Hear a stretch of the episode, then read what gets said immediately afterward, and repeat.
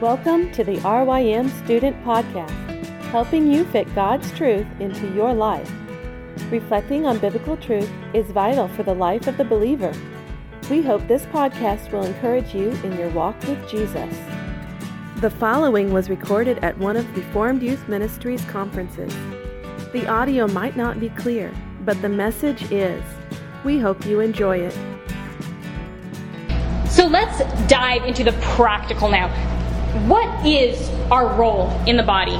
So we're supposed to have a role in the body. We do have a role in the body, but what does that look like?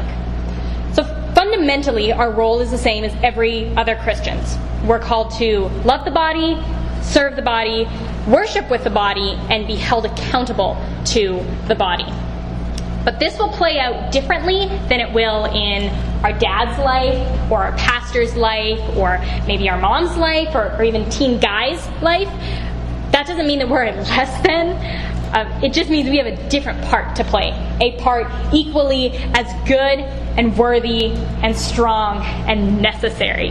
So let's parse these four ways out a little bit, and then let's talk about how we can live them out. So first, teen girls, we are called to love our church. The most basic way that we can do that is by showing up. Now, that sounds obvious, very obvious, um, but I think it's more important than we realize. With so many teens leaving the church, especially in droves, your church must recognize that you're different. You care about following Jesus and care about obeying him by investing in a church. They they probably recognize that the church is not cool in the eyes of our culture and our world. And so they must delight in your difference, in your being willing to join this body. Love also manifests itself in fellowship and hospitality in your church. That does not mean you have to be best friends with every single person in your church, thank goodness. Um, but it does mean that you care about every single person in your church, and you're willing and you will spend time with them.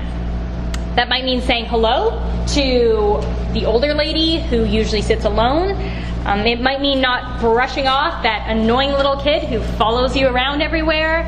That might mean making meals or cookies or or serving someone who is in need, babysitting for a single mom so she can have time on her own. Um, of course, loving the church is not always easy, though. There are people who aren't all that likable. There are people who are going to offend and hurt us. We are going to offend and hurt other people, and that's why another part of loving the church, loving the church, a significant part of loving the church is pursuing forgiveness and reconciliation. Honestly, though, one of the biggest and most practical ways you can love your church is by praying for your church. Do you pray for your church? Do you pray for your pastor and elders that they would have encouragement and wisdom and boldness and discernment? Do you pray for your Sunday school teacher? Do you pray for your youth workers, your youth leaders? Do you pray for the tired college students or the dad who's chronically sick or the big family that needs help? Do you pray for God to build and grow your church for his glory? Do you pray for the finances of your church? Do you pray for the missionaries your church supports? Do you pray for the toddlers and employees and employers and the retirees? Do you pray for spiritual growth? Do you pray for joy? I know that I am guilty of often not. Um, so what I'd actually like to do right now is I'd like to stop and I'd like to take just a minute or two and I would like to pray for our churches. I'm going to pray on behalf of us, but I really, really hope that this is something that you would do, that you would pray for the specific needs of your church and your people. Okay, let's pray. Dear Heavenly Father, I pray for our churches, and I thank you for our churches, and I thank you for allowing us to join with these different bodies and these different believers. And I pray that you would grow our churches, that you would grow them numerically, that you would sanctify them and increase their spiritual growth.